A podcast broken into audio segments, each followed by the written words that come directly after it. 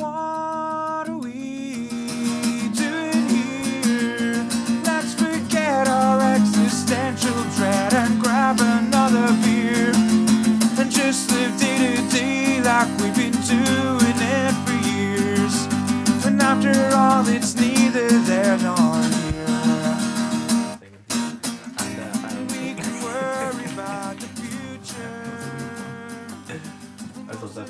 that video? It's like it's like in like fucking Magaluf or something somewhere, and the girl goes up like and she's like, and "Why are you here?" Whatever. And the guy's just like, "Well, I love it here," and he just goes like, "Oh," and just deep throats the mic. yeah, he's just like when he just starts off, he's like, "Well, I really don't." completely unnecessary. Alright, that was an excellent intro. Oh, we, we recorded already. Yeah, we're going. Oh, right, fair enough. I thought you started just started deep throating the mic anyway. Uh, Special episode. Yeah. We're in the room. the first time we're in a room together. Yes. Unreal. yeah. It's a real treat. yeah. I feel like it's gonna be awkward now. it's like, it's like, I don't know how to do this. Oh, I'm no. looking at you. Just look at the floor. That's intense. Play with my thumbs. It's like, yeah, I don't know, I suppose. uh, How does that make you feel? Yeah. so this is our first podcast together, our inaugural in-person podcast. Mhm. Mm. Uh, first convers- face-to-face conversation in quite a while. Yeah, yeah, pretty much. Yeah. Kind of weird talking to you, not just looking at a mic. Uh, Yeah. looking at the uh, screen just. Yeah. What's crack? Not much. Just working flat out all week. Busy week. Seems like every single thing that could have went wrong this week went wrong. So. Yeah, it was stressful. just one of those weeks where both things inside of my control and outside of my control all went wrong. Wednesday in particular was like every single thing I touched went wrong, and then by the time I got back on, on in order, the machine itself failed, and then I was just like, "Fuck this." Then Thursday, so I had to restart everything from scratch. Finally got on top of things. The sample didn't come in, so then Friday I had to restart everything again. so yeah. Fuck. But even when that happens, like it's still kind of, it's kind of weird. You're still sort of expected to get your work done in a way, sort of thing. They don't really give out to you, but you still need to get it done. It's kind of Yeah. annoying that way, if you know what I mean. Like, Yeah. so that's been my week, everyone. My my wee bit of complaint. What about yours? My week. My week was really good actually. well, Yeah. fuck you then. Stress free. um. Yeah, well, the week before had a good reunion with uh, Ryan. hmm. Things got a bit hairy. yeah, as they tend to. Yeah, but it was still a, it was like a really positive kind of catch up and everything. Mm. Because like even like I, I was chatting him again on the that was like last Tuesday or Tuesday before last, and then I was chatting to him again that uh, Sunday night I think it was Saturday night or Sunday night. Um, we were both just like, oh man, that was great. Like Yeah, it yeah. just was really like uh, positive. And you just Uh, felt really good after. Like, yeah, you might have been yeah, yeah. hungover, but you feel pure happy with it yourself. was, Like, two days of recovery, and then I was like, oh man, I feel better than before. yeah, like I don't hate myself. I just feel good. It's just like this podcast. yeah, we were just talking about it. I was get, got him into like, I was just like, was when he came in, I was like, oh, Stoicism. and he actually bought both of these books, the Daily Stoic and the Ego's the Enemy, oh, did he? from us chatting about it. Oh, that's Yeah, because he um, he was saying like he was into it before, but he uh, like kind of just more in passing, and then he was like, oh, it seems to be doing g- good for you, so he just like ordered it. Like, don't know if it was that day or or I think when like maybe the day we were talking or the day after or something, and he was like, ah, they're waiting for me at home now when I get back up. oh, unreal. That's good. yeah, it's not so bad. Happy See, days. sex can be productive. yes, it can be. It can be helpful. Yeah. Um, yeah, it's about it though. Just been maybe the the fact that things are getting lifted a little bit. It's uh, And it's like even though we're not like say like pubs or outside as much, it's like there's a bit more human contact, Yeah. so it's kind of nice that way. You can can kind of see it improving. yeah, we can see the I am a bright future. I am worried about a second surge though, but that's just because in Galway at the moment anyway, like everybody's went back to normal, and I've noticed Yeah. myself that whenever like like so whenever I have to park the car, I have to walk about five minutes, and in general I'd be polite and like move out onto the road or people get out of your way. People just are not doing that anymore. Like someone almost Yeah. ran into me, and I'm like, it's not over. Like, Yeah, I no- I noticed that too. People who don't seem to be as considerate or whatever. It's like, And it's like you may as well be. It'd be prefer to be an extra month of consideration than to fucking get another surge. Like, 'cause then Yeah. it'll just go on for longer. Like, I just want us to be over. Like, I don't want to even risk it going on any longer. Cause I'm, it's yeah, worse. I'm kind of conscious that it's summertime as well, and like come September or whatever, especially if schools and stuff reopen, it's gonna just be like yeah, that's blow it. up at that time of year, or But if, potentially anyway. yeah, but if we stop it now, like, it'll be fine. Yeah. It's like look at New Zealand. Like, Zealand Yeah. fucking loving it. They're three weeks without a case. Yeah, they. Uh, They're all I- back I to saw normal. like a there was a gif on Reddit of them on midnight whenever the restrictions relaxed. and They're all just like partying. Yeah, yeah, but exactly, wouldn't you be like? Yeah. It- but like that's like that's because they just did it right and they Yeah. followed everything and they all and they're they're flying it like Yeah. like that's the thing. It seems to have been worse for us in like um, nursing homes and stuff. That Yeah, seems nursing to be homes. the the like We've had a real problem here with it because that's it's like over fifty percent of our cases are in nursing homes and it's just because they, but there was a thing. What was it? Was it? It is. It is Simon Harris, isn't it? It's because the people, the person that's like the head of like or like a I can't remember what, who they are, but they were the head of like nursing homes and stuff in Ireland. all right. They asked for like a meeting with Simon Harris to go through because obviously nursing homes would be obviously they're the highest risk category and then it's going to be quite hard because they need quite constant attention a lot of them and stuff Yeah. but they asked for a meeting and it was like the meeting they requested a meeting on like the 29th of February and they got it like the 29th of March it was like that's kind of too long like we needed Mm. to put then because that's only a meeting to discuss the plans that need to be put in place to help do you know what I mean? It's not even like right. We can sort everything out in one day. It's like this. This is the stuff that we need to put in place to prevent or lower the curve, uh, lower flatten the curve in nursing homes, and they didn't get that in for enough time really. Mm. And that's kind of why, unfortunately. Yeah, but we like uh, if we have that under control, then we might be kind of in the clear Yeah. for This foreseeable future. yeah, Mm. Just as long as people aren't stupid, anyway. yeah, Because I just know, I know in Galway, like I know one of the girls Kelly works with, like I didn't agree with her doing this. Like she, she was the, she was the main complaint, um, of where she was working. She was like, I don't want to work in this office. It's too um dangerous with coronavirus. But she was going to like a guerrilla beautician and barber Yeah. and hairdresser, so It's she'd so go. stupid. Like uh, But then going to house parties, and it's like you don't know who this. Like, come on, like, but you can't be the one complaining about you feel danger, you feel worried in the office, and then you're going to house parties like forty and fifty people. Like, you're a person that deserves to get it. yeah, like, you deserve to be house parties. Teach you a lesson. Like, I've been wearing gloves and masks and stuff. mm. um. So, been watching anything good? Um, this week, not much too much. but I did watch a couple episodes of Twilight Zone there last night. Oh, So, yeah? yeah, pretty good. I'm on like it's 156 episodes in the original run, and I'm on 110, 111. These episodes now, it's about five episodes ago. They're all now like an hour long or like 50 minutes. They were usually about 20 minutes. They're very good, but now they're more like full, like full full hour, full 50 yeah, 50 that'd minutes. be like a, a ninety minutes with ads too. I would imagine. Yeah, probably would have been. But some of them are still pretty good. They can be kind of hit or miss, but there's still an awful lot of them that I just still really love. Like, and I feel like Yeah. these ones, like these ones, that- the last one I watched was from the City Broadcast. I think it was like April 11th, 1963, and it's like, this is still pretty good for like its Yeah. time. Like, you know, I'm still really, I still feel that a while out of the Twilight Zone. Like some some episodes are just still, I think, really good, and you're like, I understand why this is such a popular and lasting series. You know, because if you go back to it, it's still quite fun to watch. The one I was watching, Dream of Genie, I really liked because it's like it's just again the classic genie in the bottle. You know, this kind of the moral is the classic of you know be careful what you wish for. Mm. But I did find it funny. He like rubs the genie's lamp by accident, and genie comes out, but the genie just looks like a kind of grumpy old man smoking a cigarette, wearing a dirty suit, and he's like, ah yeah, we used to wear all like the velvet and stuff. We thought we'd just get modernized and go with the times. it's just like I don't know, like that's that's that seems like an almost modern day joke. I thought, like, Yeah. for for like fifty years ago, or Yeah. whatever it was like. kind of meta or whatever. Yeah. Yeah, kind of. I was Yeah. kind of surprised by that because whenever I did see it, I was like, ah, yeah, this is gonna be like you know, full fucking Pure silk cheesy. pants yeah, Yeah. pure cheesy, but it wasn't, and that was Yeah. I thought that actually made me laugh. Like I was like, what? I can see that that joke being done today. Like, Yeah. It's like a Family Guy joke or something. yeah, Like a lazy genie, just like, what do you want? yeah, exactly. Yeah. yeah, so yeah, Yeah. happy with that. What about yourself? Um, yeah, watched. Started watching a TV show, uh, Search Party. Search Party. Yeah. I've heard of it. Uh, it's got Alia from Arrested Development in it. Oh yeah.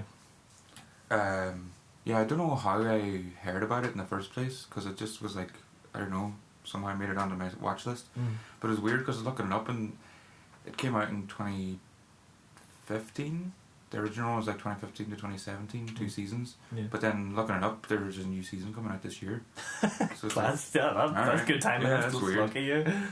But yeah, it's pretty good. Kind of, it's like a reminded me a little bit of uh, Broad City. Did you Mm. watch that? Yeah, it's yeah. like New York, set in New York, and it's like this group of friends, and they're it's like a dark comedy. They're all kind of self obsessed and stuff like, and Mm. but this girl goes missing, and then Alia's character, what's she called again, Dory.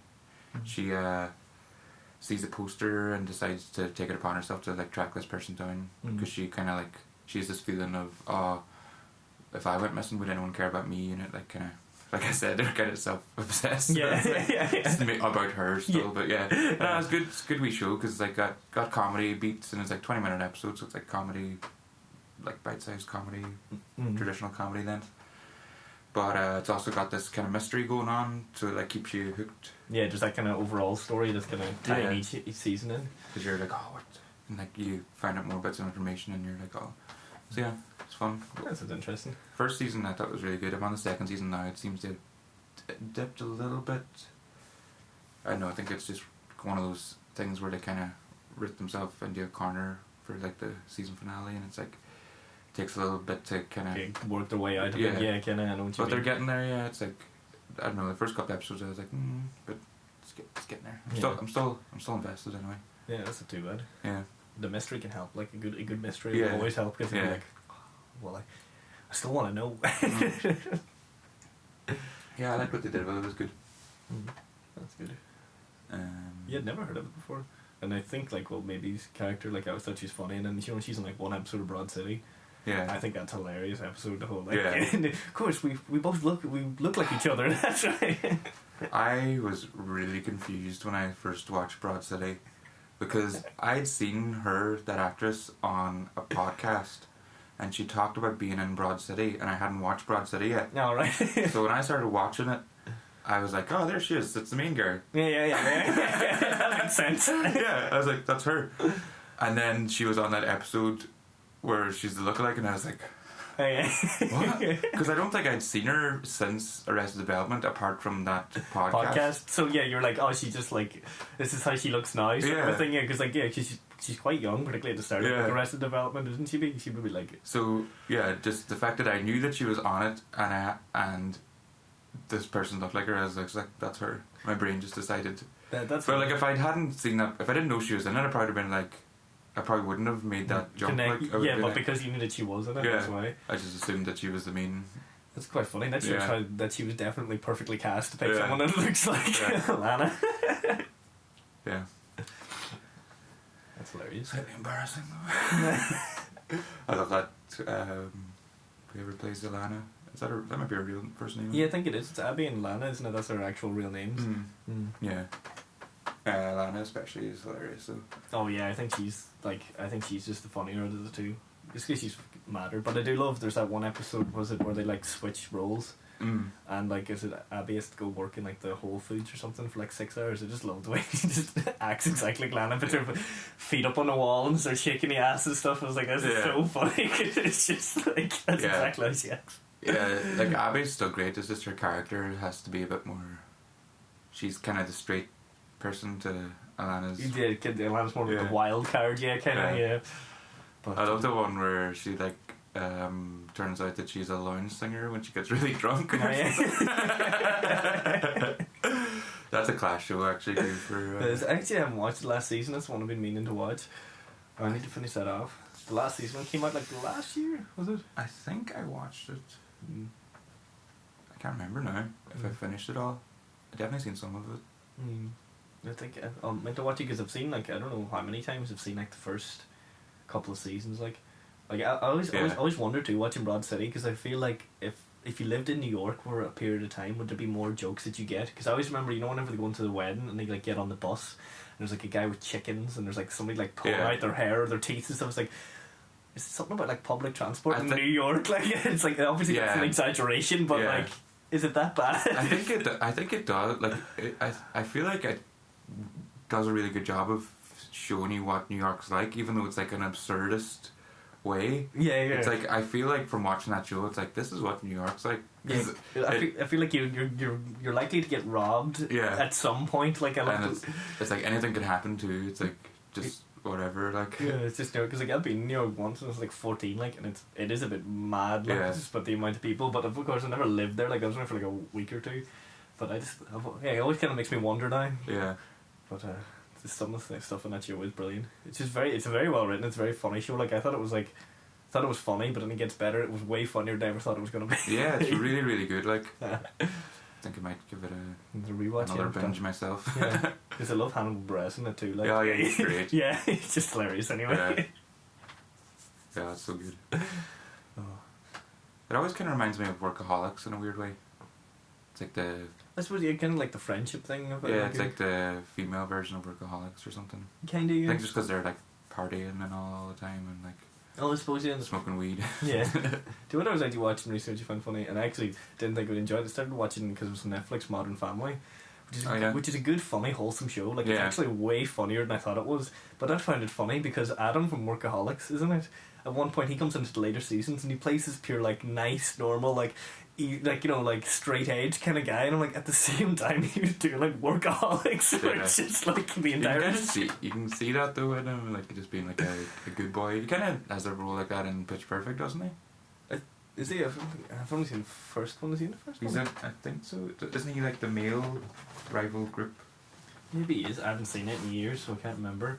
But I just thought it was so funny because he's playing like a, a, a manny, and then he's like, you know, pure nice. And he's like playing with the kids and stuff, and he gets on with like Phil, who's like the dad, who's the most like straight laced, like, you know, says all these innuendos without knowing them, and then like watching Workaholics, and he's just like smoking grass and taking as many mushrooms as he can. I love that episode where he take mushrooms. yeah. And they like they gonna like throw the the rope they make off the off the building. and he just like throws the whole thing. Yeah. He's like takes his top off and he's like Yeah. flexing and everything. So funny. Did you, did you watch their movie? The is it called Game Over? Game Man? Over Man, yeah. No, I haven't watched that yet. It's it's alright. It's decent. It's like I thought it could have been kind of better, but there are some pretty some funny stuff in it. Like Yeah. there, I think uh, I know Durs. I think Durs does. It's the guy that plays. What do you call him? More colleagues. The guy that plays like the drug dealer again. The guy with the Oh, it? Carl. Yeah, he directed it. I think because he directed that episode of Workaholics, and I think He's like the kind of creator or the main Yeah, guy just- behind it or something, isn't he? Yeah, he's like he does like a lot of the background work, and then he Yeah. just played like that character. But then the, the movie's decent. I'm thinking there's some funny parts, in it, but I do find it funny because like Durs wrote it as well, and in that their movie they have it that like he's like he can't get high off weed anymore, so he just takes salvia all the time. it's just that's kind of funny. Not a very natural progression. no, it's still Uh, worth a watch if you like those guys. You like their comedy, like yeah. that. You'll still. no, I've been meaning to watch it. Yeah. Mm. Um, something else popped into my head. Oh yeah. Speaking of wholesome comedies, I watched the second season of uh, Single Parents. Oh, Did you hear that show? Yeah, I think I've heard of it. Never actually watched it. Uh, I didn't enjoy it as much as the first season. I don't think, but it's still good. I Mhm. pretty much watched it all like in a Day or two. Yeah, it's like the creators, same creators as uh, New Girl, I think. Oh right, yeah.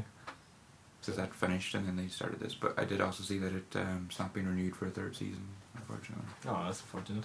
Yeah, but it's a good uh, bingeable show, wholesome entertainment. Mm. Nice and wholesome. Everything works out. And everyone's all happy. Um, oh yeah, I watched uh, the morning show. Finished that there. Have you heard of that? No, it's the morning show. It's um, it's uh, Steve Carell plays um, Steve Carell and Jennifer Aniston Hmm. are the like the mum and dad of America because they're on the morning show. Oh right, yeah. Yeah, but then he gets me too'd, and that- that's like the first thing that happens. This new the story breaks, so then it's like the just the aftermath of that. But it's got a big cast. It's got a um Billy Crudup. Is that his name? He's the guy from Almost Famous, the guitarist with the mustache. Never seen Almost Famous, but I'm pretty sure isn't he the guy in Big Fish as well? Yeah, Yeah. Yeah. That's the man. Mm. And um, Reese Witherspoon. Mhm.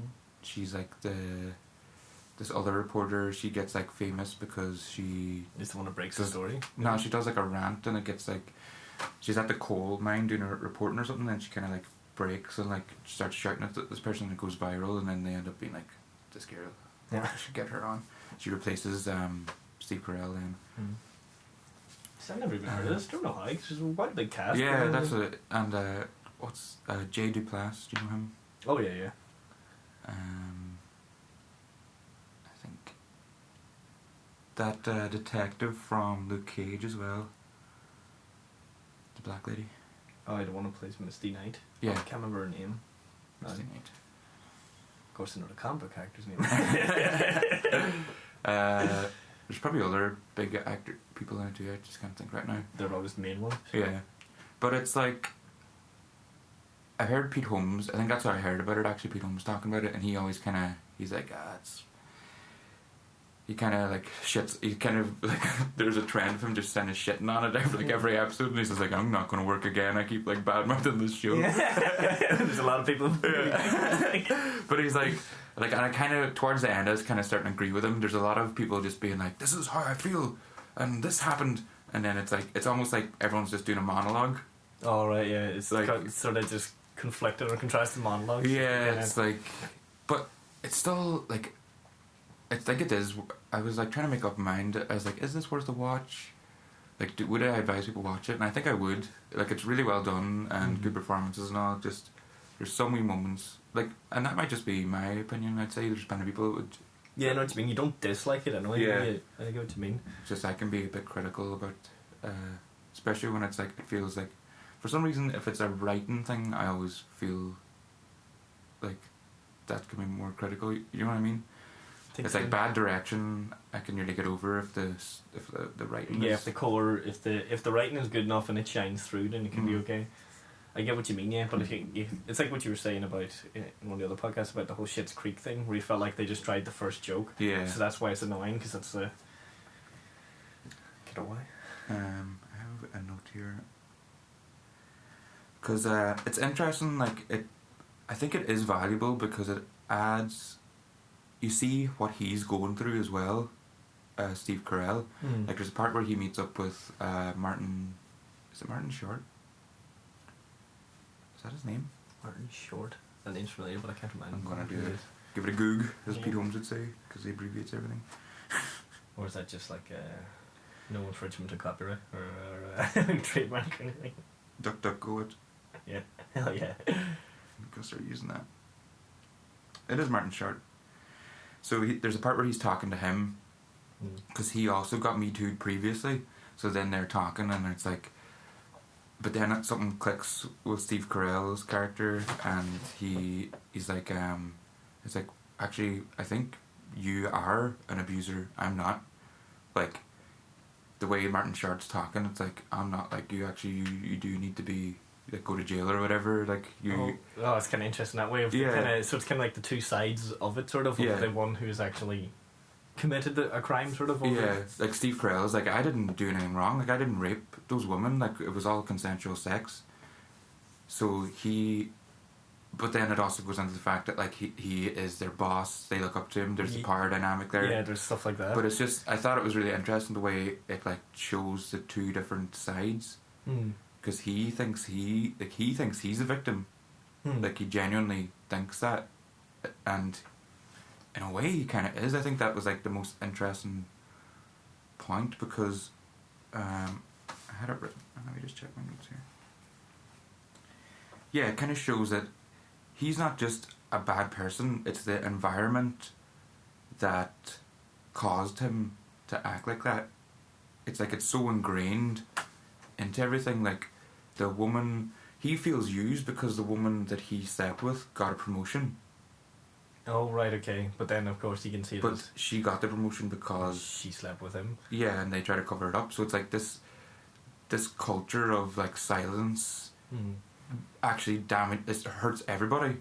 So I actually think it because it gives you this more nuanced approach. I think it actually adds more weight to the whole Me Too movement because you can see that this isn't just like everyone's hurt by it, and that's why it's so like important to stop because it's it's in everywhere. Like it's in the fabric of the the work environment. All Yeah, no, it's just it's so built into Yeah. what it is.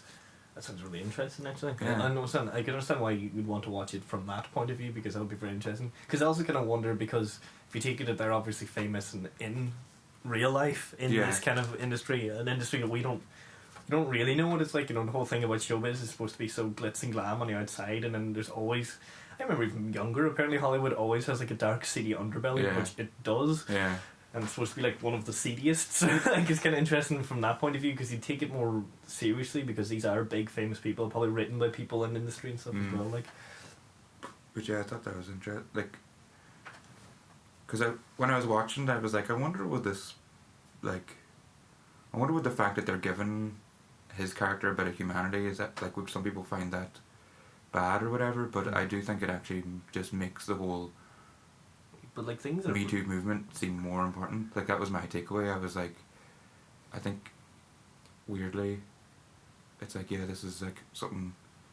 Obviously, it's like a good thing anyway. But I'm just saying that like, because there's more depth to it, you can be like, oh, this is fucking seriously important thing that's happening. Yeah. yeah, and this is like, but it's just kind of it's just the way that like not really anything in life ever is entirely like black and white. yeah, and like so that's kind of why, and especially for that there because that kind of a lot of times does seem very black and white. yeah. But it, it, it, it isn't really because I was thinking about that there a lot recently be- of because I thought it was funny because you know like Jimmy Fallon sort of got in trouble because he did like blackface like twenty years ago. Then I think it was like Jamie Foxx came out and said just let this one fly. But then it's kind of like maybe J- like and I'm nothing against Jimmy Fallon could be like a really nice person in real life and because of that. But then it's like but why does this person get to do something that's seen as racist and horrible, which it is? And then get away with it, but then you could have someone else, and also Robert Downey Jr. in Tropic Thunder, but, but like no one ever complains about that. But then I, I think suppose that was just being But- self-aware though and parading the fact that he was like the, so in character because I don't because I'm pretty sure they even bring it up in the movie, don't they? Yeah, the, the whole point is he he got like he got like a lot of praise from like people in Hollywood for that role because he because he's doing the whole method actor going over the top thing. And like I don't can't remember, but I read an article before, and some guy was like some like actor or something saying that like you don't understand how how close that is to some actors who go method, where it's just really just being annoying. But even if you think you know like the the Man on the Moon documentary with Jim Carrey going method for Andy Kaufman, Yeah. like that must have been hell for some people know, on yeah. set. Like that must have been so annoying. Like that was interesting, like the what was the who, the wrestler again? What's his oh name? Jerry Lawler. yeah, because yeah. he was like, but me and me and Andy were friends. Like, Yeah, yeah, yeah, like, yeah, hated Jim Carrey. yeah, yeah, he hated Jim Carrey, but he was like, Andy was one of my best friends. He was like, I, I loved Andy. Like, it was like, yeah, but, like, but I hate Jim Carrey. I always think that that must have been that had to be the most important like moment in wrestling whenever that whole thing like that just became like they basically turned it real in like this weird way. You know yeah, what I mean? Like and then, yeah, because they made the feuds like seem like as if they were going on outside of the ring Yeah. as well. Because like that's what Andy Kaufman did um, invent the whole kind of like bad archetype of like. Uh, Wrestlers and then Jerry Lawler was the good guy coming in, and that's the whole thing. is like Andy Kaufman was like, "I'll only fight women because like women are less than men and all this." That's so funny, and, yeah. then, like, and it's like he doesn't believe any of this. He's just completely annoying people. What was it like? Is it in because it's it's in the movie I think, but it's actually what he did. He was in like Memphis or something, and it's like because he, actually did it in real life, and he holds up a bar of soap. He's like, you don't know what that this is, like you know, Colin. Like the entire crowd saying they don't know how to wash themselves. They all smell. They're all hicks. They're all stupid. It's like. I don't have the balls to go out on stage and just insult like 20,000 people, 30,000 people. yeah, it's amazing. Like that's a class movie to watch too. I, I think it's one of the funniest movies I've ever seen. I think that Yeah, Man on the Moon. Yeah, and I think it's just it's just such a good like. There's a because I feel like now there's an awful lot of like biopics or like biopics. I don't actually know how to pronounce them. And Yeah, let's let's get to the bottom of this. yeah. Did we talk about this before? I don't think so. No. Because I was trying to work it out, and like you're apparently you're supposed to say biopic. Yeah, because I was thinking like, because it's But then- it's a biography picture. That's what I'm taking it as. But then it's kind of one word, so I thought is it, is it biopic? Yeah, I would think it's biopic, but apparently it's biopic. You see, I I don't sure, understand because you don't say biography. Yeah, yeah. so why would it be biopic? I don't know because You don't say biology. yeah. like, this is because it's it? supposed to be two separate words, but then I would think would that not mean it should be hyphenated? Yeah, I don't. I I don't. I have no idea.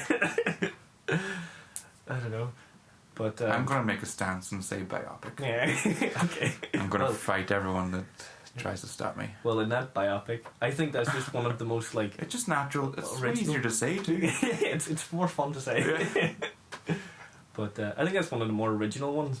I Yeah. think just because maybe it's also partly due to his story as well. Like, but it's just so interesting. Like, Yeah, and then you have like Danny DeVito was the producer and he was friends with Andy Kaufman Yeah. one on a taxi series, and they bring all those people back. Great movie. Must watch that again. the what do you call it? Um, talking about good biopics. Mm-hmm. Sticking to it. Um, was the uh, Brian Brian Wilson one? Did you ever watch that? No, I think it's called Love and Mercy. Love and Mercy. But it's really good. It's like um, two people play um, Brian Wilson. It's Paul Dano and John Cusack. Mm. So Paul Dano's like back in the day, young Brian Wilson, and John Cusack is like nowadays Brian Wilson. Mm. It's really really good. It's one of the a well done uh, music biopic. Oh, was I like nearly the, said biopic there. yeah. oh, I've never gonna, watched. it's gonna. Isn't it the the Bob Dylan one? I've never actually seen it, but he was played by Cate Blanchett. He's played by a load of car- a load of actors. or yeah, isn't it? But the main one, yeah, because he always said he said like years ago, I think like the nineties, Bob Dylan was like, yeah, he's he's played by five people, I think, but I think like one of the main people is Cate Blanchett plays him, and he was like, yeah, if I have a bio, if I ever have a movie made about me, he's like, I want to be played by a woman. Why Yeah. not? Like, She looks really like him. And yeah, no, yeah, but he's really thin and all too. So was like, else, but that's I thought that was mad. And if you see him, you're like, it's a bit bizarre. There's a really good, uh, I think it's a Martin Scorsese documentary on him. I heard it's really good, but I went to Oh, watch that it, came out. and it's like two and a half, two no, it's like three and a half hours. It's really long. It's like Yeah. two parts. That was out. No Direction Home, I think it's called. Yeah, that's it's just like about like one year in his life or something. So, Yeah. yeah, I think it was like one tour anyway. Maybe not a year, but yeah, that only came out like a year or two ago, wasn't it? Mm, I think it was a while ago. I think it was like 2012. I don't I could be wrong. could be wrong because I felt like there was one recently. Was Scorsese doing it. I think there was, might have been something recently as well. Mm, Scorsese though, if he does anything, you know it's gonna be long. Yeah. Uh, 2005. Oh wow. Way off. Yeah. Fifteen years ago. Rolling Thunder Revue, a Bob Dylan story by Martin Scorsese, 2019. That's what I'm thinking of. Yeah. But yeah, that Bob Dylan one I think is like three and a half hours. Yes. It says it right here, three and a half hours. It's like two parts, two hours and then an hour and a half. Mhm. So must have been a long year. Yeah. Makes sense though. In all fairness, Bob Dylan's been around an awful long Yeah. time, and he's done an awful lot. Um, you mentioned uh, Tropic Thunder. Yeah. I actually watched uh, a, a video on Forrest Gump where they mentioned that uh, that scene to never go full retard. oh yeah, really. yeah. It was a really interesting video. It's about it's called like the importance of habit, and it was by I think it was by storytellers on YouTube. I think that's their name, storytellers. But it was really interesting. It kind of goes into stuff about ego and all, and it was saying like Forrest is able to focus on something like whole, like completely, Hmm. and um, end up getting a lot out of it, even if it's a totally mundane task. By putting yourself, committing completely to it, and concentrating, it can become rewarding, Hmm. which I really like. That kind of idea. And there's stuff about uh. Oh yeah, he was talking about like. If you want to. Another message you can take from like if you want to change the world is like you just start on yourself. Like he, Forrest's character would just like do things for himself or like the few people around him that he could help. Like he gives, he send money to like Bubba's Oh, the family? Bubba's family, yeah, and he, Yes. he- when he starts Bubblegum Fish Company. Yeah, like stuff like that. It's Yeah. just like, yeah, it's got these really good messages. Really good video. Yeah. Just going into like the actual, the depth of the importance of the character of Forrest Gump. I love Forrest Gump. Like, I think that's still like uh, like that's one movie that would probably make me cry. Like, Yeah. um, did you know uh, Tom Hanks actually worked off the kid? The way the kid like moved and walked, and the way he like talked was actually where Tom Hanks took it from. Ah, okay. And they also kind of funnily enough to try and make him look dumber, they shaved into his hairline to give him a bigger forehead. I was thinking that. it's really high up, isn't it? Yeah, because I was like, because that was the first movie I think I saw with Tom Hanks, and then, Yeah. and then like I remember what like seeing other ones, then and I was like, that's not right. And then even in the when I was watching that video, I was like, they definitely changed his hairline. Yeah, I don't know. I think it's so funny, but apparently they It works, like- yeah, it does. They thought it'd make him look like more dumb, essentially. Definitely like, does. Yeah, but so does that make sense? Because in that movie, It changes your whole kind of impers- impression of his face. Like, like it, I think it would have been a smart mo- move for that reason too. Like, because he would have been he would have done movies like Sleepless in Seattle, mm, a bit and, big. yeah, and stuff like was that. The, he But, was like, rom com king. Like. Yeah, specifically for the rom coms, it's like how do we make this guy that we've present? He's been publicly presented as like the. The Dreamboat. Like, Yeah. but So no, he did Forrest Gump. What else did he do? He did I actually watched uh, Philadelphia before that, though. That was- Philadelphia. that That, was was, like his the- the- biggest movie before that. I think. Yeah. Yeah, you know he only got he like his like proper big break. I think which is in Philadelphia. He was only he was like thirty five. Hmm? He was actually old. Like he was actually old. I also didn't know that he's called America's dad. Yeah. Yeah, I didn't know that It's like- until the. I think what was it? Oh, until he got sick with coronavirus. Yeah. I never knew that. I did love, you know, when the Me Too movement came around. Like, I read an article and they were all about, like, you know, oh, because it was like, you know, every you know every single day for a while, like, it was a new celebrity and there was something new, and it was like, wait do hear this by Tom Hanks, and it was like all these stories about how he's a really great guy. Yeah, it like, would be the like it would be the most heartbreaking. oh man, he's fucking Woody. Like, it would just ruin. It would just like ruin your whole so like worldview. movies, Just like- be like, yeah, but you'd be like, it's nothing sacred. Like, give like, Yeah. there has to be one good person in Hollywood. Yeah. Like, come on. I actually watched Sleepless in Seattle recently too. That's one thing. That's one I don't think I've ever actually seen. That. Pretty good. Mm. Well, Tom like- Hanks will probably like it. Yeah, yeah. Yeah, You're like, I think I watched it uh, like that well, during the the hangover phase of that session. something nice and like Yeah, like- lighthearted and good. I watched uh, Splash a while ago too. That one's pretty good. It's like where you've- there's a meets a mermaid and then she ends up. I think It's like a literal fish out of water yeah, story. yeah. I think I've seen that years, about Yeah, years ago. That's a funny movie too. Yeah. Some of them. I still will love Big though. No, Big's so good. Yeah, it's just like Such a good movie. yeah. It's king of a toy company, but then there is that other big kind of weird thing where it's like he kind of has like a romance with like the the the woman, and it's like he's twelve. But he's so he's so good in that too. He's just like acting like a kid. Like Yeah. you, you just you buy it completely. Like Yeah. And of course, nobody else in the movie's supposed to know what's going on, but you're like, yeah, this is what a kid would Yeah. do. He gets like the big apartment, doesn't he? He just fills with all these toys and Yeah. everything. speaking of big kids, I rewatched Miss Doubtfire Oh, as well recently. I found out too that there was like loads of different cuts of that movie. There was like an R-rated one and I was uh, about to say, yeah, there's yeah. like four different versions Yeah. for like each different rating. yeah. I'd love did- to see all of them. yes, but apparently it was just all Robin Williams, just absolutely ad libbing, Yeah. which you could believe. That's what I like when I was watching. I was like, was there a script for this? yeah, yeah. Like- like, I don't know how you could write a script. You probably just like, because all the jokes that he makes are so him. They're so specific to Robin Williams. They're just Yeah. like these wee like quick asides and everything, and it's like they have to be just him. Because I don't know how you could write it for him yeah. in his voice. Like you, must you just. could understand if he. I wonder wrote if it was even supposed to be a comedy. Yeah, it's actually supposed to be pure dramatic. He's like, nah, fuck this. There's, um, I did find it interesting because like stuff like that happens. I was reading about um, Dan Harmon said about like Donald Glover in Community that it got to the point that after like season after like season one or something, where sometimes the writers would write stuff and like Donald Glover obviously was a stand up and everything as well.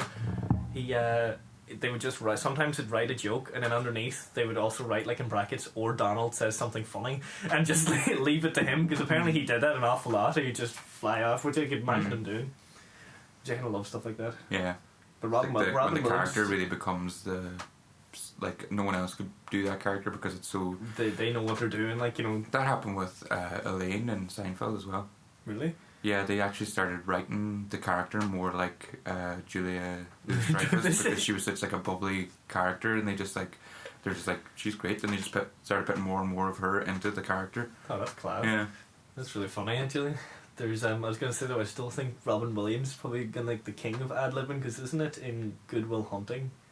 He like the whole thing about his wife farting and the way she used to fart. He completely made that up on the Yeah. spot, which is like I've actually never seen the end of that movie, but I've seen that movie five times. For some reason, after five times of trying to watch it, it is always something has always happened to not let me finish it. But I've seen about three quarters of it. But that whole scene where he's talking to him is yeah. so like heartwarming and good. And it's like, wonder what Matt Damon was thinking. He was sitting there like, where is this coming from? yeah it's like going through the script. yeah, this is so good. Why didn't I write this?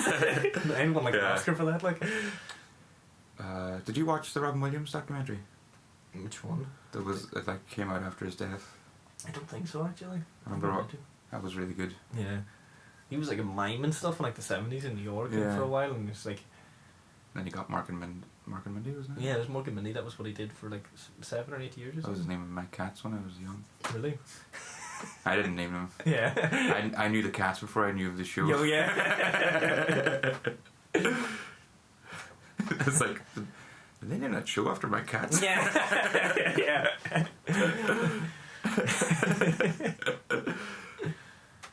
Um, what else? I don't know. Oh, watched. it. I've been on a bit of a documentary but I was actually, talking about documentaries. Watched two there during the week. First one was called The Work. Hmm. It was incredible, man. I've been telling everyone about it. Like I've been as soon as I watched it, I started meshing people and everything. But it's um, it's about this um, in America. I don't know how widespread it is, but in the documentary, it's on about in one prison in particular, in New Folsom Prison, they've got a, a group therapy session Hmm. that like any inmate can join, and then once a year they invite people from the outside. So they can go and take part in it, and it's over four days. Yeah. So the documentary just follows one of these years and follows one of the. So it's like a big. They all get together in a room and then they all divide out into smaller groups, and it follows one of these circles basically. Hmm. And there's three people from the outside, and then one person who is an inmate, but it's his first year doing it, and then the rest of the people that are inmates that have done it before. So when you've done it before, you kind of become part of like the the counselors in a way, like you're kind of directing the Yeah, set. like you're more experienced. You can kind of Yeah. you know what's happening. And whenever you're, if you go in from the outside, you choose two inmates at the start, and they're like your guide, and they'll protect you and make sure nothing happens to you, and they can like just talk like you know if you're feeling uneasy because you're surrounded by murderers and stuff. yeah, yeah, yeah, which makes sense. yeah, but it's class, man. Um, the there's like people from diff- loads of different backgrounds. There's like one of the guys is uh, from he's an ex Aryan Brotherhood. Uh, another guy was like an ex Blood or a Crip. I can't remember if there was I can't remember if there was a Blood and a Crip or just one. I can't remember. Um, and there's like just all these different gangs. There's like an Asian guy from the Asian gang. He's the guy that he's the inmate who's never done it before. He's he used to be in this Asian gang. Mm. And then there's like Native American gang members and like all the different races basically. Um, um, so the at the start they like get people to say why they're why they've come in, like the people from the outside. So when they choose their inmates, they they talk then say why they're want to why they want to be part of it. Mm. So the first, there's a black guy, and he um, he's doing it because he wants to face his fear, because he is terrified of going to prison because his, he didn't meet. I don't know if he never met his dad, but he didn't meet him when he was young anyway because he was in prison. Yeah. So that's also so he's trying to like face his fear to and kind of reconcile that as well. Yeah. And then it goes to another guy, and when it, they ask him why he's in, he's just like, I don't know, man. Uh, just uh, what's it like in here? Like you know, when you go outside or whatever. Like he's just so um, not willing to like uh, say why. Yeah. Uh, like he kind of maintains this like uh, Like aloof, aloof, yeah. And I, I don't, I don't and care. then, it's fine. like, but like after like half an hour or so, I was just like, this guy's gonna break so fucking Yeah. hard. like when it happens, he's gonna just crack because you realize as well, it's like he's chose to be there, so he's got something that he wants to Yeah. work out, but he's just not willing to share it yet. Yeah. But I was in tears within like twenty minutes. Jesus. Yeah, because like the the the first day they're asking the the Asian guy says why he wants to be there, and then he's like, "Oh, I haven't." Um, he's kind of like, do you know when um, it's always sunny when Dennis is like, "Remember when you uh, feel used to feel emotions?" Yeah, yeah, yeah. And he's like, "Do you have feelings, Max?" Like, yes, You I have you them every day. you don't feel feelings. Yeah. Well, this guy basically is going through that. Like, he's like, I haven't processed my sister's death, and I want to mourn her properly. Jesus. Yeah. Intense. So um, I think it's the Crip. Then when he's doing that, he like goes up to him and like points at his eyes and his eyes and like, okay, stay with me right now. And he's like, stay in that thing that you just said. Stay with that emotion, and um, he's like, let all that, let your armor down now, and like, and they start breathing. He's like, breathe with me, and they start like breathing together, like, and then another guy comes in and is like, can I touch your jaw? And he's like, yeah, and he like kind of opens his, just just opens his mouth a little bit, and they get into like unclench, just like relax everything, and then they start breathing in unison, and then the next thing he just starts crying. Jesus. And when he started crying, I was just like tears started running Yeah, down my face yeah, too. yeah. I was just like I was like right there. I felt like I was part of the group too. It's just like. It's powerful, man. Wow. That's amazing. and then he's, though, he like- starts like reacting against that then and he's like because like, like I guess he kind of realizes that he's in prison and it's like I can't be crying Yeah, and then they all kind of like they all kind of gather around him and like hold him down on the ground and they're just like we're here man Yeah. and then like the first black guy he, he starts crying too the guy from the outside because he's like I wasn't ready for that Yeah. but yeah it's class the whole movie I was just like on the verge of tears pretty much just like so in there with all of them but it's class and just it being like all men and the most like sort of hyper masculine version of men they're all like criminals in, and, in, like in, an, in an atmosphere where like weakness, especially like that, or emotion would definitely not Yeah. be taken in anything like. yeah and that's kind of the the message is like the power of being vulnerable Mm. and the fact that they all kind of like hold each other accountable too for stuff like there's a part where guy's telling a story and then he's like he says but and they're like oh, we don't say but we say and because but um negates everything that came before it or something so it's like things like that where just like ah you can't say that or, Yeah, like and they like an for, excuse, forcing sort of. these things out of them and everything like and it's yeah it's amazing Really, really good. interesting. I was gonna say, you remind me of there. I watched the first season of like Sixty Days In, which is like a reality show where they put people into jail for just sixty days, but like undercover. One of the This is, I think, whenever I brought this documentary up, someone was on about. It must have been that show. Mm. It's like people from the outside go, yeah, they go, go in, in and they're like trying to find. but people don't know that they're in there. But- Or, or, One of the funniest things about it you were saying about the guy that was like remaining aloof is like in the first season there's this guy Robert and he like goes in like so they give them like a backstory and everything like and like one guy's like an ex marine Zach like he does Yeah. he does he does so, I actually I think mentioned, two- this, I think I mentioned two- this once before I think maybe it was you, or maybe it was uh, when I was listening back to the podcast. Because I was like, this sounds very familiar.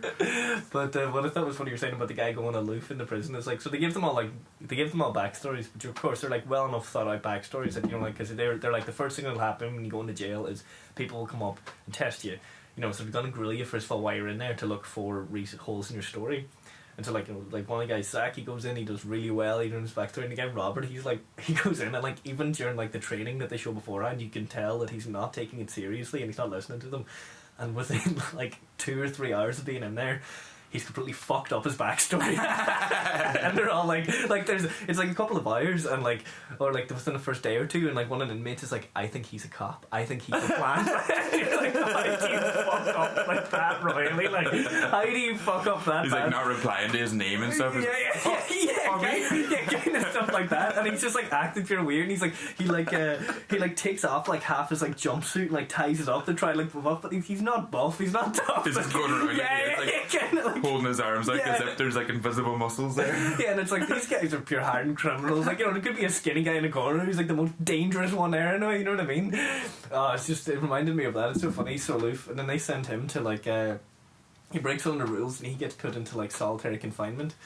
And then all of a sudden, solitary confinement, he has he gets a sore stomach and he can't go back to general population. they're like, really, you have a sore stomach? Why do you have a sore stomach? like it just you can tell My he's just, tummy. yeah, you can tell he's just scared. Like, Yeah. oh,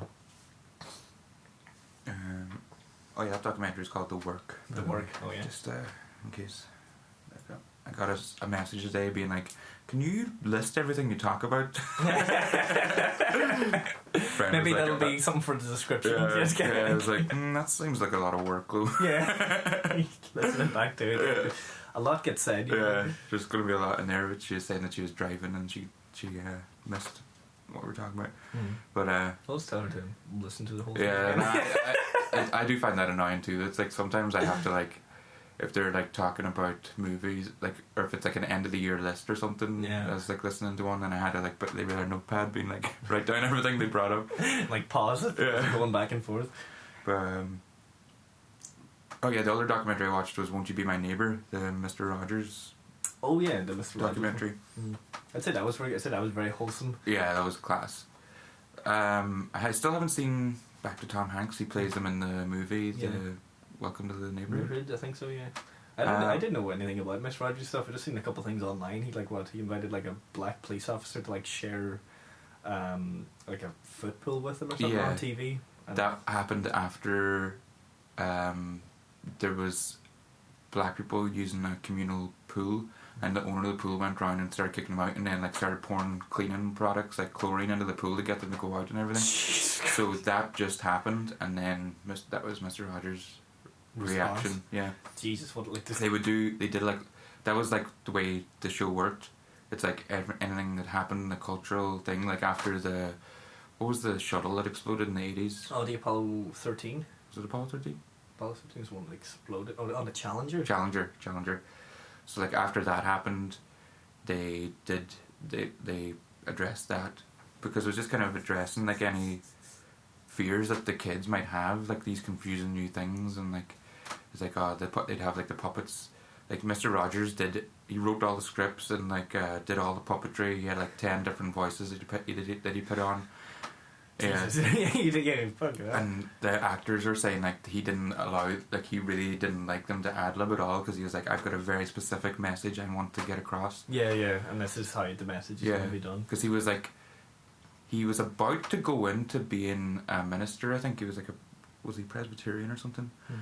And then basically TV was invented Mm. and then he was like you know what I actually want to do that because even the like he basically invented the concept of children's TV too I think Oh, right. like no one even wanted to do it and he was like no i think it's really important that we give kids this sh- uh, something to watch and, and like, like good messages as well to grow up with. Yeah. Which makes sense.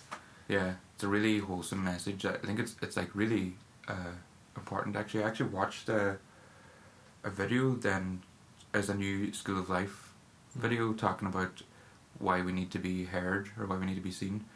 And i didn't really put it together at the time but i was like oh i need that too not just kids. Like they, like his whole message is like tell letting them know that any emotion they were having is fine. Mm. it's okay. Like if you're angry or scared just be like that's all right. Like you're allowed to You're allowed like to that- feel these things, and Yeah. it's okay to feel these things. and that video is just saying like how it's important to if someone's like ranting and raving not to go like would you shut up just be like yeah man that uh, must make you really angry whatever and it actually even though we think like logically oh if you indulge that behavior it's going to make it worse but actually as soon as you uh, address it and accept it p- those people stop doing it as much It's more like if they you just- acknowledge it. Suppose if you don't feel dismissed by it, then Yeah. you'll kind of yeah make sense.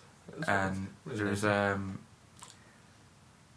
even still there was like a uh, at some point there was like a kind of outcry against him because he got blamed for creating a load of like entitled an entitled generation but I think I think I brought it up like on an early podcast there was a guy who like the self-esteem thing. yeah yeah, yeah. yeah and uh, yeah there's a really nice quote that Mr. Rogers had at, like a his last ever commencement speech that he did basically explaining his view and he said something along the lines of um, what I was trying to do was like you don't have to do anything spectacular to be loved and I was like that's the shit Yeah, that's like that's a that's a completely different message than being like you're special that's not the same thing like Yeah, it's, yeah, it's, that's- this it's, is it's like yeah you don't have to do anything special you are still important yeah. It's yeah, I know what you mean. Which isn't really an entitled thing to say. It's Nah. more of like it's more of like trying to give people at least the most basic amount of self worth, yeah pretty much. And if you have that, then you're more likely to be a nicer person. really. yeah that's so wholesome and nice. yeah it's really good and uh, yeah definitely recommend giving that a watch Mm. I'd say I will. One thing that you said about the Challenger that made me bring up is I think it was the Challenger. I read a story on Reddit there recently and it was kind of sad. I think one of the astronauts on the Challenger or something was a teacher as well. yeah she was like getting ready to she was going to do a lesson from space Yeah. or something And it exploded, but apparently that whole school that she was working in, like the kids that were in her class and stuff, they were watching it on TV, which of course they were, and they seen it happen. I was like, eh, but I read a Reddit story of one of the people that was in her class, and I was like, oh my god, that's so sad. like, Mm. because it's insane, because they meant a lot to her anyway. yeah That's insane. yeah Jesus. He started doing these like week long things then in like the nineties, I think, because he like he stopped he stopped the show at some point, and then he wanted to do an adult show, where it's called Mister Rogers' Friends or something, and it was like the, basically the same idea. He'd get like he wanted adults to send in poems and stuff like that, like to just do the same thing, Mm. and it like it did fail. Not really, maybe fail isn't the right word, but it didn't. Like, it didn't didn't have the same, well, like didn't connect in the same way with adults. As it would with children. Yeah. So then he ended up um, he found out. I think it was a kid got choked. I don't know if they died, but they were like they were imitating Superman. So they like had a towel or something tied around their neck, and they like jumped off something, and it got like Oh choked god. him. I don't know if it choked him to death, but it choked him anyway. And he, he was like, "Oh, there's still stuff to talk about." Hmm. So then he started doing the week long um, things on like a specific subject. Like one was like superheroes and like how you're not a superhero and like just Yeah. that kind of stuff. And he did like one a whole week on death, and like that's one of the things they're talking about. Was like that that was crazy. yeah, yeah, yeah, yeah. Especially for like going to kids and stuff like. and just repeating the same thing. But yeah, it's uh, all good shit. Very wholesome. Just Yeah. seems like someone was like nothing dark ever came out about him. If you know what I mean. yeah, You know, which is really happy because I've been seeing like all the doubt because it seems like it just sometimes you kind of wonder it's like hmm what'll eventually come out like yeah, whether like because like look at Jimmy Savile he's like the absolute poster child for it all yeah, he was seen as absolutely as well essentially probably like a, you call him almost like the British Mr Rogers but Yeah. then he was a fucking crazy pedophile bastard yeah. and he's the worst All one. of those, yeah and, he, and he's the worst one all those big words. because he's the worst one because he, he got away with it like Yeah. But yeah, it's weird. It kind of makes it you feel it like oh that could never happen again. But at the same time, I was like, this is probably it's really needed as well. yeah, yeah yeah, particularly in times like these yeah. Well, maybe something will. It's kind of interesting. It's mad times at the moment Mm. with everything. What's gonna happen next? What's gonna happen this month? Like it seems to be like every month something happens. So like, what's gonna happen in June? It's gonna be aliens and earthquake. Yeah. An alien earthquake? Who knows? Um, let's see, was there anything else? Oh yeah, Paterson. I watched that a couple, couple weeks ago. Hmm. That was really nice. Um, I'd, I'd seen it before, but I ended up watching it because it was another video comparing Paterson to um, David Foster Wallace's kind of philosophy. Hmm. Do you know David Foster Wallace? Yeah, I've actually got Infinite Jest on the way. Um, I know, and then I haven't watched the movie. I've been meaning to watch. There's a movie where Jason After the Segel tour? plays him. Yeah, End of the tour. end of the tour, something Yeah. like that. Yeah, I've was going to ask if you'd seen that. That's really good. Yeah, I've heard really, it really good. Um, That's yeah. actually similar to the Mister Rogers movie, where it's like it's based on an article. Like in the uh, end of the tour, um, Jesse Eisenberg's character is writing a Rolling Stone article on um, David Foster Wallace, Mm. and it's the same idea in uh, Welcome to the Neighborhood, where it's like uh, someone was writing an article on Mister Rogers, and it's like the the movie. It isn't a whole like life uh, biopic. Yeah. It doesn't have biopic. It's just on a specific moment in time, basically. and just yeah, and like why that moment was important. Yeah. Like this is why this defined this person Yeah. for who they are essentially. Like But yeah, of the tour is like it's just really nice. keep I feel like I could definitely just like watch it. I see I see myself going back to that movie a lot. It's like kind of comfortable and easy going and just Mm. nice. Keep me in watch it because I'm going to give myself because I'm going to use Infinite Jest as possibly a kind of reading challenge because I'm reading Flowers for Algernon at the moment. I've only really just started it, but it's I'm getting a wee bit worried because it's supposed to be very sad. but it's, it's I'm actually loving it so far the way it's written. But then Infinite Jest is like a thousand pages long. I'm going to give myself like a reading challenge of just trying to get through it within like a set amount of time Mhm. or something. Um, I was hoping because I actually ordered it about a month ago. I was hoping to maybe get it for like my week off, and I might try and see like just because I haven't done. I used to do stuff like that, but I haven't done it in a while. Where I like set myself like to read like a like a two hundred page book in like a day or something like that, and I haven't done something like that. But this is really big. This is a thousand, one thousand one hundred nine pages, I think, my copy. So I'm gonna try and do a reading challenge and get through that in like a week, maybe. I don't know if I can, if I have the time. Like, but Yeah. be interesting to try. Plus, I've never read any of his stuff, and I'm like, I'll still Yeah. dive, dive overhead into it, like you know. Yeah, I'd, been, I'd love to read that. I was also thinking of getting like there's a there might be more than one collection of like articles that he did and stuff too. Mm. Can't remember the name of them now. Stuff like that. So it's interesting. I dip in and out of the Great Shark Hunt every once in a while, which is all Hunter S. Thompson stuff, and some of that stuff's really good. It's really interesting. But it's kind of like a lot of Hunter S. Thompson, annoy, especially in the Great Shark Hunt, because all articles. I feel like that's like a snapshot of like a moment or a place in time a lot of times, because he wrote it the way he lived through it. Yeah. it's just very interesting. Like 1972 somewhere, and you're like, damn, I wish I were there. Um, oh yeah, sorry. Back to Paterson. yeah, yeah. so in the, vid- the video is basically talking about how an element of David Foster Wallace's philosophy was like about not It's kind of hard to describe. Basically, in Paterson, the main character Adam Driver is bus driver. Whoa.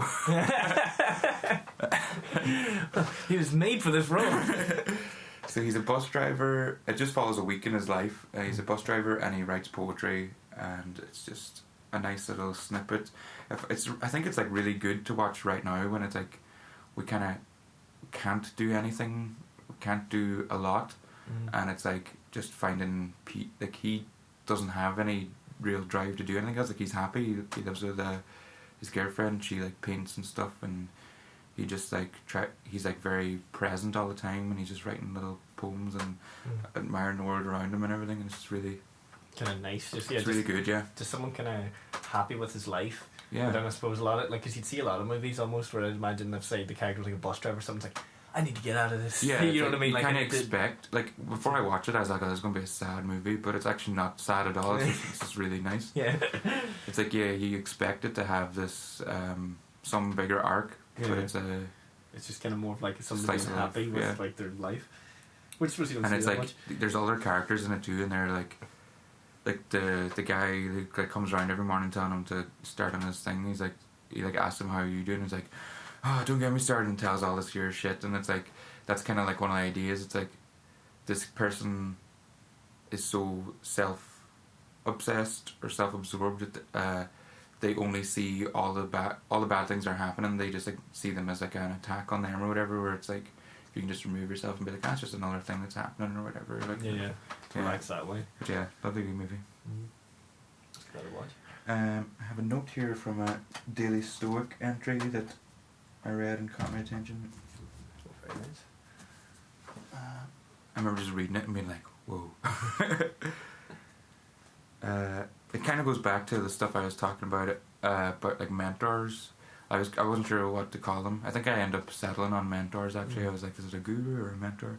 And this entry is called "Finding the Right Mentors." Um, the quote is from Seneca: "We like to say that we don't get to choose our parents; that they were given by chance. Yet we can truly choose whose children we'd like to be." Oh, That's very nice. Yeah, and the the description then goes on to say that um, that like basically what I was saying about the importance of choosing like you can read um, read stuff and choose that as a mentor or whatever. Mm. Um, like uh, maybe your parents were poor role models or you lacked a great mentor. Yet if we choose to, we can easily access the wisdom of those who came before us, those whom we aspire to be like. Yeah, So it's it's kind of what I was saying. I was like, Yeah. yeah. That's But yeah, that just that quote to the start, I was like, that's good shit. I also, I also kind of think it like see for something that you're saying about choosing your mentors, and like uh, particularly at this age now, I would say it's a bit different when you're a teenager or a child. But whenever you are out on your own now in your life, like this is whenever you really can sort of choose your mentors or like how you want to live your life, Mm. if you know what I mean. In that kind of way, because that makes a lot of sense. I actually really like that quote. That's really Yeah, good. it's nice. That's really nice. I'm thinking about that. I was actually going to think. I don't know if this is because you can obviously cut this from the podcast now if you wanted. But I was like just saying that was like be interesting because uh, you know there was that there was that game you played. It's like you know who like from history would you um would you like invite to a dinner party? I remember thinking about that there before, and I was like. I don't think I would like you know like a lot of like one of the most apparently one of the most common things in the world is like you know like Jesus Christ and stuff like that. I was like I'm not gonna invite anyone like that.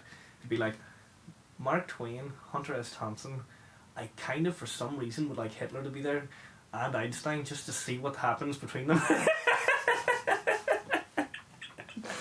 Set them in opposite ends of the table. yeah, yeah, just, yeah. like, Just get like, you doing know, eyes at each yeah, other. like, this guy's definitely smarter than you, but like, let's see what happens, like, you know. But like, no, but you were saying about mentors there, and that made me think, It's like, you know, who would you like? Who would you like? Like, I'm asking you, like, such a person. Who do you think you'd like at like history in ten centuries, like, to properly meet, living or dead, obviously. and I can choose as many as I want, or is it like I go for as many as you want. I don't really see the point of limiting, really. What's be limited? the first one came to mind? is Kurt Cobain. Yeah, that would be a very big one. Is it is it alive or dead? Alive So or dead, yeah. Because I kind of thought there's no point really limiting yourself because there could be people right now, definitely Yeah. today, would make sense. Like, I'll give them another few years now. Yeah, That's true. Kurt Cobain would be a good one, yeah. I feel like you'd really want to talk to him. Do you know what I read recently about Kurt Cobain? Well, what Dave Grohl said, because it was about something about Motorhead and Lemmy dying. And uh, Lemmy, Lemmy? I said it wrong. Lem, lem, Lemmy, I said Lemmy, Lem- didn't he? yeah. Sorry, fuck. I'm thinking of the Scottish comedian. Yeah. but he said uh, about Lemmy, which sounded really nice. Like Dave Grohl said, like the first thing he said to him was, "I'm like sorry to hear about your friend." It's like that is fucking Mm. class. yeah, Off topic there, but it's yeah, really nice just way to put it. Yeah, it's Yeah. to the point. Fuck. Hunter S. Thompson, maybe. yeah. Hunter Thompson's usually was the first one for me. I feel like I feel like you'd get something out of that conversation for some reason if you talk to him. Same way to Kurt Cobain too, I'd imagine. Yeah, that'd just be. I don't even. Maybe I wouldn't want Kurt Cobain there. Actually, I don't know what I'd Yeah. say to him. it's also that heroes turn human time. yeah. Um, Another one that just popped in my head is actually Pete Holmes. oh yeah, Yeah. definitely. Well, you suppose you talk about him a lot in the Yeah. podcast. so I'd say so. I feel like that'd be. A, I, I think he'd be someone that I could have a really good conversation with. Mm. That'd be nice. Yes, like, who would you think you'd have a good conversation with, kind of thing. And then, I know. There's a guy who's just a scientist. I'd love to meet Kary Mullis. He's just like I think I've talked about him before to get a crude PCR. Like he's like he's like my scientist. Like he's like the Mm. guy like just because like he's like I don't know like he he won like a Nobel Prize and like what he did revolutionized science and then he just fucking retired on a beach. He has a surfboard apparently with a double helix for the fucking uh, uh, double helix for the DNA strand molecule on his surfboard because why not? He's been arrested for cocaine multiple times and he says that he figured out PCR, which is how to take a single strand of DNA and turn it into billions exponentially. And he said he figured that out while driving along the coast of LA in 1982 on acid. This, yeah, I know this guy. Ah, yeah, yeah, I've brought this up before. Like, I've just, heard story. I've not, not even just from you. I've heard of this this guy before. Yeah, I keep meaning to read. Apparently, his autobiography's nuts. Like Yeah. it's like, and the way I imagine it is that he's like uh, he's like the rock star of science almost. Because like most other scientists, And he's still about, is he? yeah, he'd still be alive somewhere. God knows where. Maybe we can get him on the podcast. Yeah, he How just. amazing would that be? But he's like, whenever you see him in interviews and stuff, he like, well, I've seen a couple of interviews with him, and he doesn't because even come across as like arrogant. He's just kind of soft spoken, and like one of the ones like it's all the acid, does yeah, it? yeah. but he's like, whenever he talks about uh, um, like coming up, and he's like, ah, sure, like you know, everything was there. Like you know, it wasn't really me. It was like you know, everything was already there. I just put it all together. Like you know, it's really kind of talking it down. It's like you have a Nobel Prize. Yeah. It's like you're allowed to have a bit of an ego when you've yeah, got exactly. Um, But he's just so unlike any other scientist I really find, or famous one anyway. Another guy that just popped to mind, and I've only had a a very recent encounter with this uh, guy. He's a he was an Irish poet and philosopher called John O'Donohue. Have you heard of him? I actually have heard of him. Yeah, a friend of mine just um, he, he sent me a thing before, but I only got round to listening to it there. Um, was it yesterday, the day before? Um, it's an episode of On Being, Mm. um, John O'Donohue. But yeah, that was that is someone that I love to talk to. He's just very soft spoken. His whole thing is like the episode was called the uh, the inner landscape of beauty or something like that. Mm. And it's like his whole thing is like finding beauty everywhere. And he grew up grew up in Clare, I think, like at the near the Bur uh, Burren. Mm. And it's like that whole landscape of like the it's like raw and rugged, but it's also beautiful. Mm. And yeah, he's really interesting. That'd be that's a recommended. It was like really nice when I was walking too. I was like walking home, and uh, I was passing by the there's like a butterfly garden in Mhm. town, and I was like listening. I was like, I'm gonna sit in here for a few minutes. It, just felt so like right. It was like the stuff they were talking about was like about tranquility and stuff, and I was like, I'm gonna do that. Yeah. Take a moment. And a butterfly garden, that's, it's like, Yeah. that's almost like peak tranquility. Yeah, and you just have this lovely Irish accent in your in your ear. Just Mhm. It's always nice to hear an Irish accent in your ear. yeah, I always find. that's what I'm banking on with this podcast. Yeah. it's not like all accents Yeah. are supposed to be sexy, aren't they? Remember I talk like this. oh, hi, who are you? I'm Thomas here on the podcast. Um, let's see, how many did we mention there? Like three or four. yeah. Let's go for one more. Yeah. Um, I always thought one of the old school, but this is just because I, I read a lot of Mark Twain when I was a kid. Like I always thought it always made him because I as to get older, and it just seemed to be for him for being in like the eighteen hundreds, like fifty seven, I think some of his books. I can't remember exactly, but even way ahead of his time for what was going wrong. Like I always thought, and just the way he apparently lived his life, he was very like kind of not giving a. Kind Yeah. of not giving a fuck, but also giving a fuck at the same time. Yeah. I don't know, like Just thinking, actually, there could be like endless comedians that I Yeah. can mention. I just thought of Robin Williams and Jim oh, yeah, Carrey. true enough. Actually, yeah, Robin Williams, Jim Carrey, are two I would definitely like to meet. Even Um, someone like Joey Diaz. yeah, yeah, yeah, yeah. like, yeah, comedians would be Theo Von. Theo Von. You don't know Theo Von, I no? don't think so. He's a he's a good guy. Mm. Bill Hicks. Mmm. Bill Hicks would be very interesting. George Carlin. Yeah. That would be very good. There's a documentary coming out about him soon. Yeah. Yeah, I can't remember who's doing it. Someone is doing it. I feel like Kevin Smith might be involved and someone else. Theo Von, just to give him a wee plug. He's like uh, he's hilarious. Uh, he's like kind of hard. I didn't know for a while if he was hilarious or just dumb Yeah, yeah. because he's got like he's, he's from Louisiana, so he's got that accent and he's Yeah. got like a mullet and everything. And it's like, what's the deal with this guy? but then I watched like, uh, well, I kind of knew his. I kind of realized before, but then there's one video I watched and I was like, oh my god, this guy's actually really funny. Yeah. But he just like he's really like quick with just saying these wee, wee things that just sound like they're not thought out, but I think they're actually just like wee things that he like think like mantras or whatever that maybe he like they probably have more meaning to him than when he's than when he says them if you make sense. So when you when you hear him, you're like what? Yeah. But uh, yeah, no, he's really good at. Um, he's very open about like um, stop taking like he's quit. Uh, he's coke, uh, cocaine and drinking and everything. He used to have like a big. There's a really good. Um, the video I was on about that was really funny. Was uh, is it is this happening or what's that? Do you know that Oh, no, Comedy Central thing or Yeah, this yeah. can't be happening or Yeah, this isn't happening? Yeah, it's something happening. You've said, you've said three now. yeah. Which one it is? Well, there's one of them where he's, I think it's the last time he took coke is the story he tells, and that video is hilarious. But he's very open about that stuff, and he like he's on like a crusade against um, male masturbation and all that. There, he, like, he always brings that up. He's like, "What do you think about this?" and all that there kind of shit. So yeah, he's really good at. Um, I think if you're just like trying to self improve at all, he's a really good guy to listen to because he's on his own journey and he's like And really he's really good it. at sharing it and everything. Mm, and so obviously, if you're trying to do that, it's good to see someone else that Mm. has done it. He's gonna be quite inspiring. Yeah. Mm. I'm looking for. I think he recorded a new special recently, so I'm looking forward to that coming out. Yeah, right. It's gonna be funny. Must look him, out- look him up then. Um,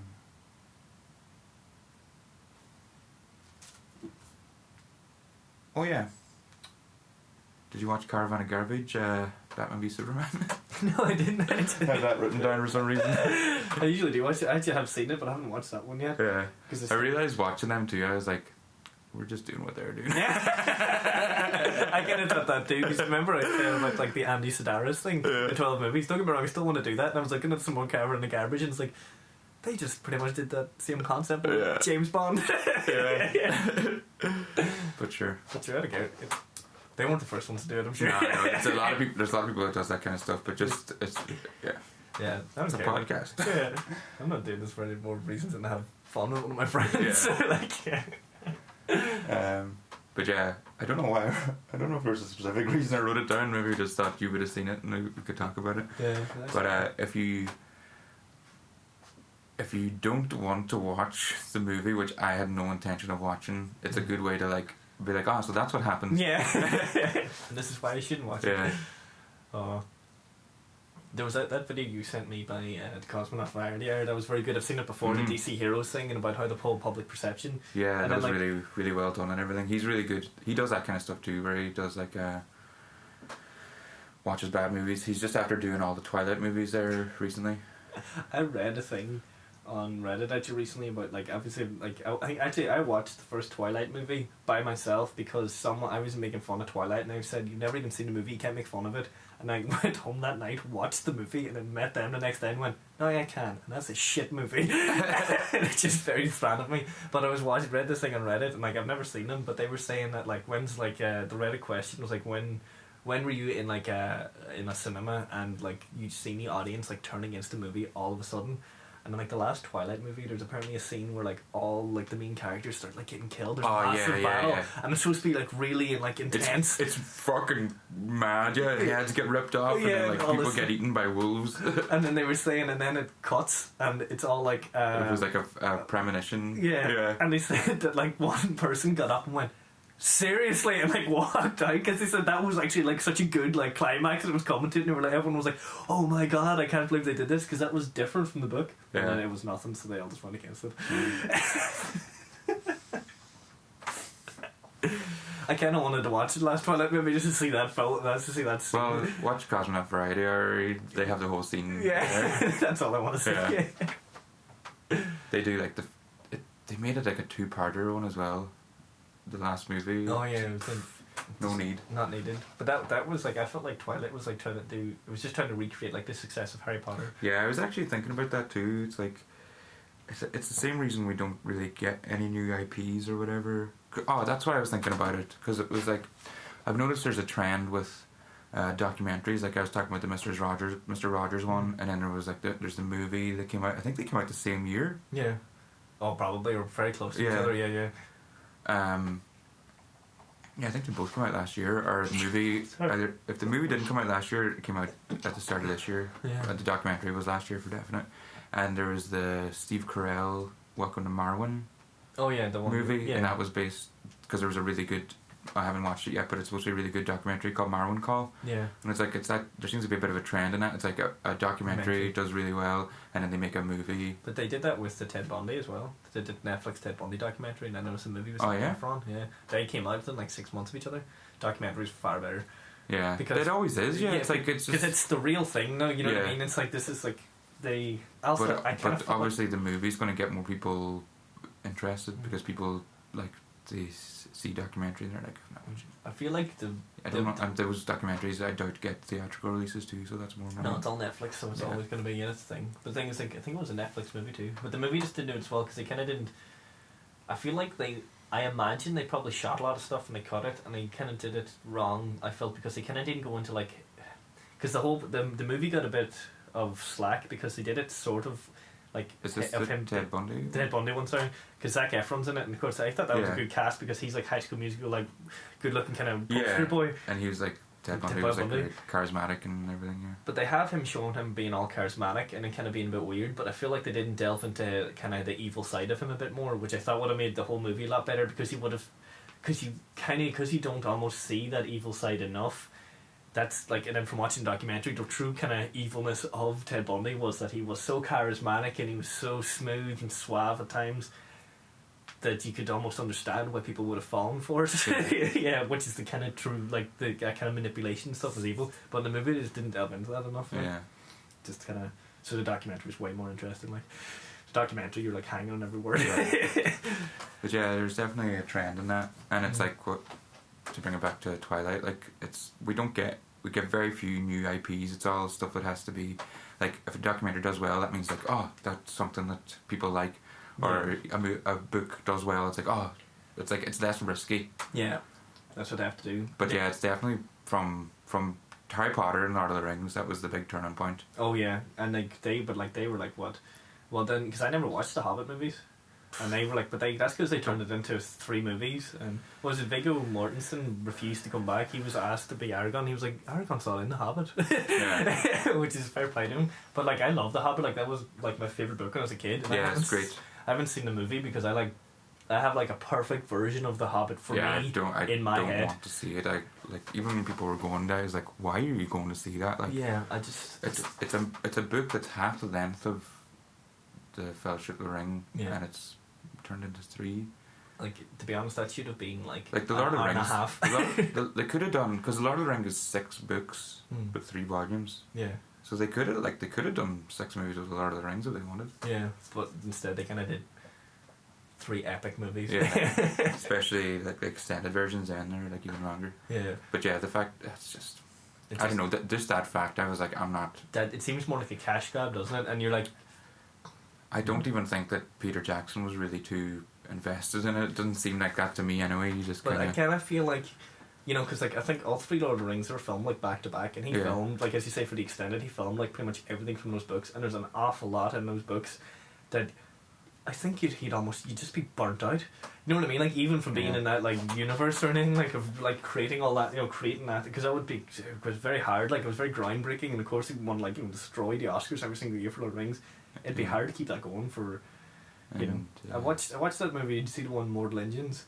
It was produced by Uh, Peter Jackson. No, I heard it wasn't great. It was shit, but I loved the book when I was a kid. You see, so I was like, I'm gonna watch it. Plus, it's Robert Sheehan, and I was like, he's Irish. Like, I was like, Ah. oh, they, they kind of just ruined it. Whatever. But one of my main main hates for it was like in the book, um, the girl Hester, she's supposed to have like this disfigured face, like like I mean, like her nose is like half off, like fucking like pure scarred and stuff.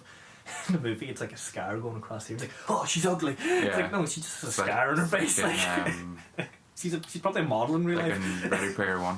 Hmm? In Ready Player One, Oh yeah, the girl's got a little mark. yeah, and that's it. Yeah. It's like She's still really beautiful Yeah, girl. yeah, exactly.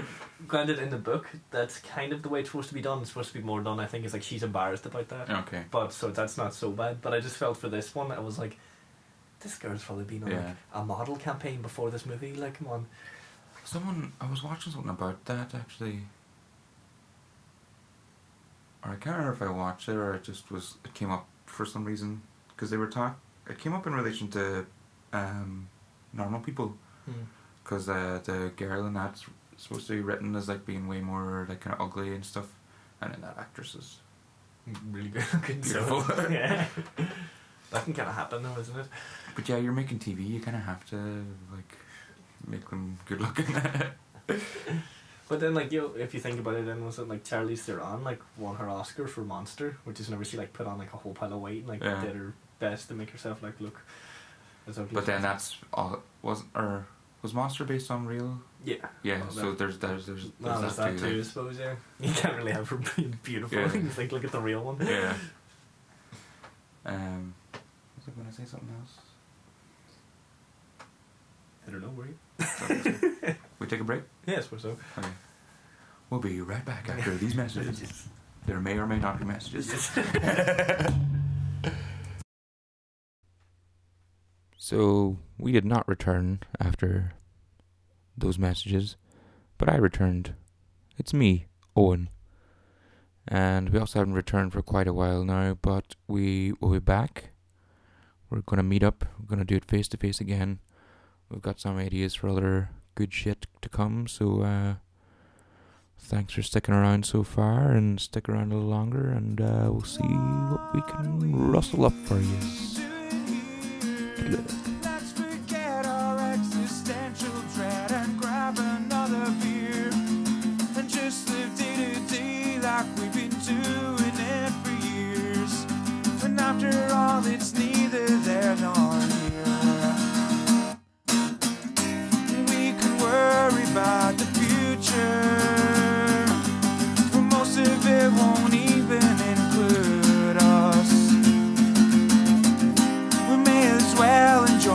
Shit show while we try to leave it better for everyone else.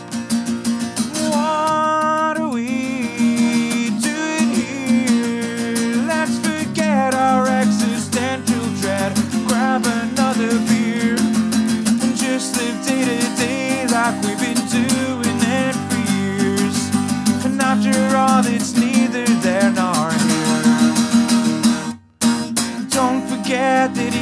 us are worthless.